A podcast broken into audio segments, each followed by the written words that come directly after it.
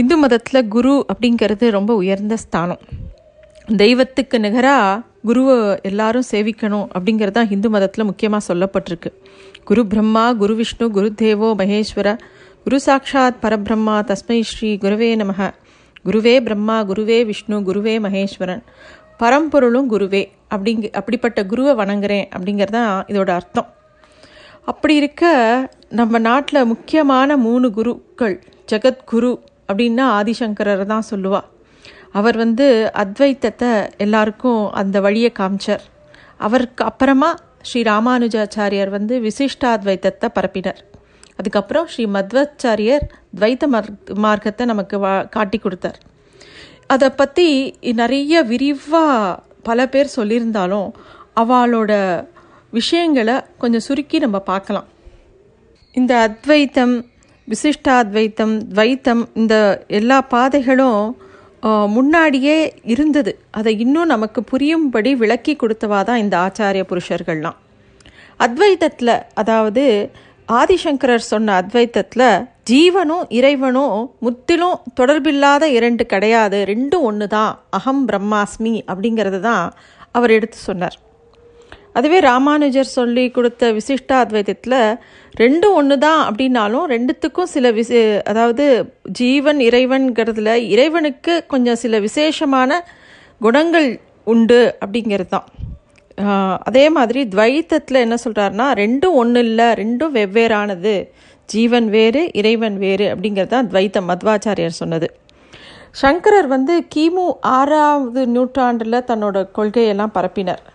அப்புறமா ராமானுஜர் பல நூற்றாண்டுகளுக்கு அப்புறம் கிபி பதினோராம் நூற்றாண்டில் வைஷ்ணவத்தை பரப்ப ஆரம்பித்தார் மத்வர் வந்து அதுக்கப்புறமா ரெண்டு நூற்றாண்டுகளுக்கு அப்புறம் தான் துவைத்தம்ங்கிற பாதையை விவ விவரித்து சொல்ல ஆரம்பித்தார் மத்வரோட காலத்தில் கூட அத்வைத்தம் தான் ரொம்ப பிரபலமாக இருந்ததாம் ஒரு குருவை அடைஞ்சு உபதேசம் பெற நினைக்கிறவா எல்லாரும் அத்வைத்தத்தை அத்வைத்த உபதேசத்தை தான் எல்லாருக்கும் விரிவாக பரப்பப்பட்டு இருந்ததாம் மத்வரோட நூல்கள் அதை பற்றி தான் விரிவாக சொல்கிறது ஸ்ரீமன் நாராயணன் வந்து தேவர்களோட வேண்டுகளுக்கு இணங்க அப்பப்போ ஆச்சாரிய புருஷர்களை நமக்காக அனுப்பி வைப்பாராம்.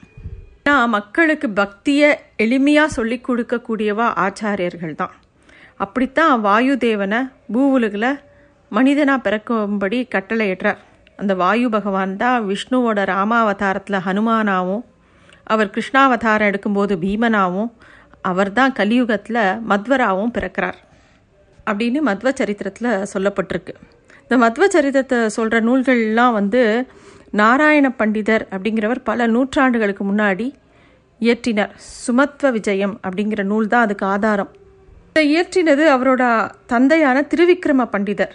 அவர் மத்வாச்சாரியரோட நேரடியாக சிஷ்யராகவே இருந்தவர் அப்படிங்கிறது சொல்லப்பட்டிருக்கு.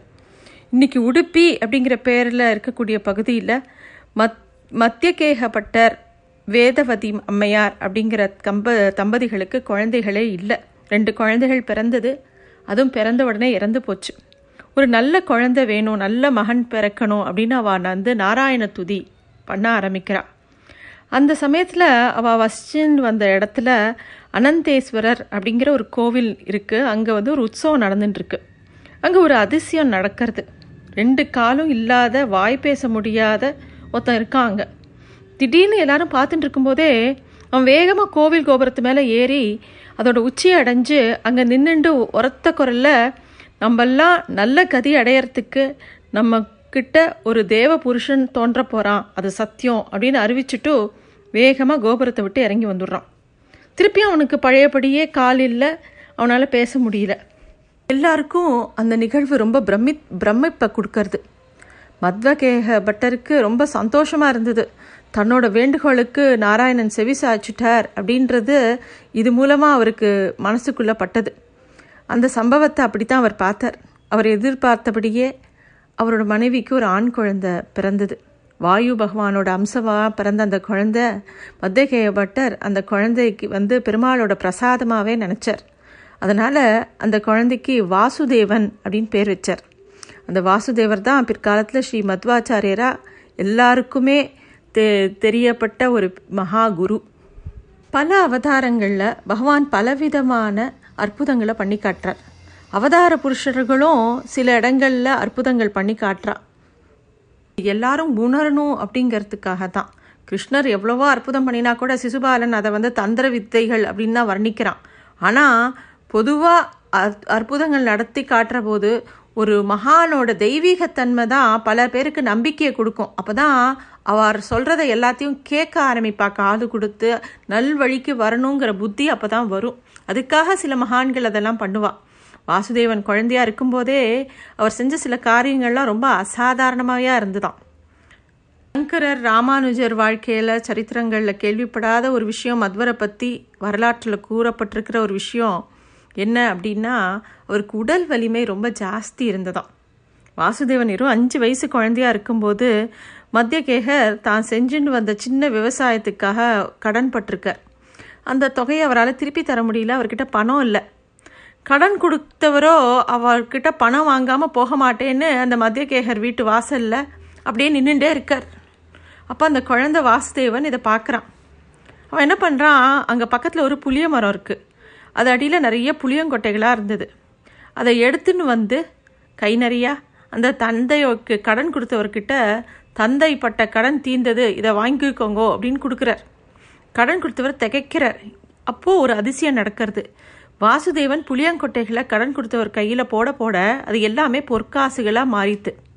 அவருக்கு வேண்டிய பணம் கிடைச்ச உடனே அவரும் சந்தோஷப்பட்டுட்டு வாசுதேவனை வாழ்த்திட்டு மத்தியகேகரையும் வணங்கிட்டு அந்த இடத்த விட்டு நகர்ந்து போகிறார் இந்த மாதிரி பல அற்புதங்களை வாசுதேவன் குழந்தையா இருக்கும்போதே அவர் நிகழ்த்தி காமிச்சிருக்கார்.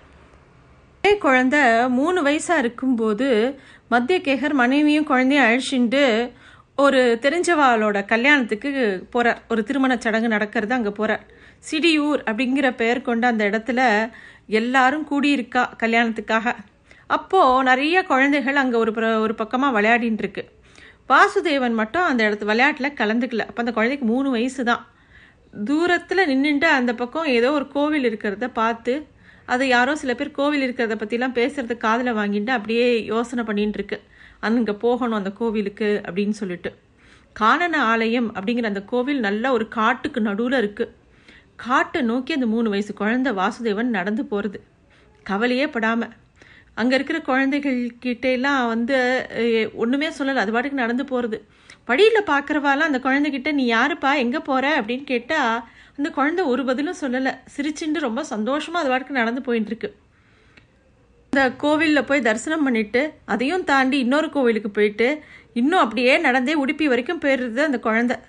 அங்கே வந்து சந்திரமௌலீஸ்வர சுவாமியும் தரிசனம் பண்ணுறது இது ஒரு பக்கம் இவ்வளோ தூரம் நடந்து கிட்டத்தட்ட அஞ்சு மைல் தூரம் தாண்டி போயின்னு இருக்கு இங்கே கல்யாணத்துக்கு வந்த இடத்துல ஒரே அமளி துமளி. என்னடானா குழந்தைய காணுமே அப்படின்னு சொல்லிட்டு குழந்தையோட பெற்றோர்கள் ரொம்ப கவலைப்படுறா.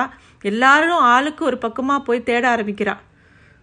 அப்போது அந்த ஊருக்கு வந்தவா சில பேர் ஒரு குழந்தை இப்படி தான் நடந்து போச்சு அப்படின்னு சில பேர் சொல்கிறா அவா சொன்ன பாதையை தேடின்னு போகும்போது அந்த காணன ஆலயத்தில் போய் கேட்குறா அங்கேயும் அவள் வந்து ஆமாம் இங்கே ஒரு குழந்தை வந்தது அது அப்படியே கிளம்பி போச்சு அப்படின்னா தேடி தேடி கடைசியாக உடுப்பிக்கு வரா. அங்கே சந்திரமௌலீஸ்வரர் ஆலயத்தில் அந்த குழந்தைய பார்க்குறா வாசுதேவனை. தனியாக அப்படி வர வ வரலாமா நீ? அப்படின்னு எல்லாரும் கேட்க அந்த குழந்தை ரொம்ப சர்வசாதாரணமாக நான் தனியாக வரலையே அப்படின்னு சொல்கிறது தனியாக வரலையா? எப்படி வந்த? அப்படின்னு கேட்கும்போது என் கூட எப்போவும் தான் பகவான் இருக்காரே. காரண ஆலயம் வரைக்கும் அதுக்கப்புறமா இந்த ஊரில் வரக்கூடிய எல்லா கோவிலுக்கும் சங்கரநாராயணன் கூட துணையாக வந்தார். என் கையை பிடிச்சிருந்தானே வந்தார். அதுக்கப்புறமா சந்திரமௌலீஸ்வரர்னா என்னை கூட்டின்னு வந்தார். நான் எந்த இடத்துலையும் தனியாக இருக்கவே இல்லையே. நீங்கள் ஏன் கவலைப்படுறேள் அப்படின்னு அந்த குழந்தை கேட்டதான். சாதாரண குழந்தையால் அப்படி காட்டையும் தாண்டி இவ்வளோ தூரம் நடந்தே வந்திருக்க முடியாது அப்படிங்கிற உணர்ந்த எல்லாரும் இந்த குழந்தை ஒரு தெய்வ அம்சம் உடைய குழந்தை அப்படிங்கிறத புரிஞ்சுட்டா. மத்தியகேகர் மனசில் எப்பயும் ஒரே பிரார்த்தனை தான் இருந்தது. இந்த குழந்தைக்கு வந்து பகவான் தான் இந்த குழந்தைய காக்கணும் இந்த குழந்தைய நல்லபடியாக வைக்கணும் அப்படின்னு வேண்டிகிட்டே இருந்தார். இப்படி பல அற்புதங்களை அந்த குழந்தை பருவத்திலேயே வாசுதேவன் நிகழ்த்தின்றே வந்தார். அஞ்சு வயசு முடிஞ்ச நிலையில் அந்த குழந்தைக்கு சரியான கல்வி கொடுக்கணும் அப்படின்னு அவள் அப்பா மத்தியகேகர் யோசிக்கிறார்.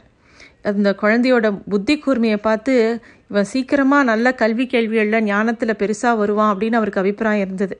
அதனால் தானே சொல்லி கொடுக்கறத விட ஒரு குரு கிட்ட சேர்த்து விட்டு அவன் வந்து ஒரு குரு மூலமாக எல்லா விஷயத்தையும் கற்றுக்கணும்னு ஆசைப்படுறார். அப்போது வாசுதேவனை தொடர்திலாயர் அப்படிங்கிற பேர் கொண்ட ஒரு குரு கிட்ட கொண்டு போய் விடுறார் அவரை இந்த குழந்தைய சீடனாக ஏற்றுக்கும்படி கேட்டுக்கிறார்.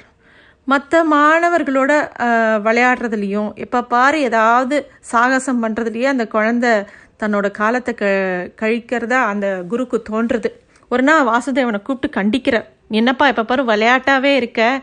நீ கவனமாக இருக்க மாட்டேங்கிறியே அப்படிங்கிற மாதிரி கேட்குறார் அப்போ கொஞ்சம் கூட பயப்படாமல் வாசுதேவன் குருவே நீங்கள் ஏற்கனவே சொன்ன பாடத்தையே திருப்பி திருப்பி சொல்லித்தரேன் அதை கேட்டுட்டு இருக்க மனம் இல்லாமல் நான் கொஞ்சம் விளையாடுறேன் அப்படின்னு சொல்கிறார் குருவுக்கு என்னென்னா மாணவர்களுக்கு பாடங்கள் மனசில் நன்னா பதியணுங்கிறதுக்காக பல முறை ஒரே பாடத்தை சொல்லி கொடுக்குறார். அப்போது வாசுதேவன் இப்படி சொன்னது ரொம்ப கோபம் வந்துடுறது குருக்கு அப்படியா? ஒரு தடவை கேட்டால் உனக்கு போதுமா? நீ அவ்வளோ கூர்மையான அறி அறிவு இருக்கிறவனா? அப்படின்னா நான் சொன்ன பாடத்தை திரும்பி சொல்லு பார்க்கலாம். அப்படின்னு அவர் சொல்கிறார் வாசுதேவனும் குரு சொன்ன பாடத்தையும் தாண்டி அவர் சொன்ன விளக்கங்களை தாண்டி இன்னும் நிறைய விளக்கங்கள் அவர் திகைக்கிற மாதிரி சொல்ற அர்த்தம் பண்ணி கொடுக்குறார். குருக்கு ரொம்ப சந்தோஷம். இந்த குழந்தை தனக்கு மாணவனாக இருக்கிறத விட நம்ம இவன்ட்டு கற்றுக்க வேண்டியது நிறையா இருக்குங்கிற மாதிரி அவருக்கு தோணித்தான். இன்னும் நிறைய விஷயங்கள் இந்த மத்வரோட வாழ்க்கையில் இருக்குது மித்ததை அடுத்ததில் பார்க்கலாம். நன்றி.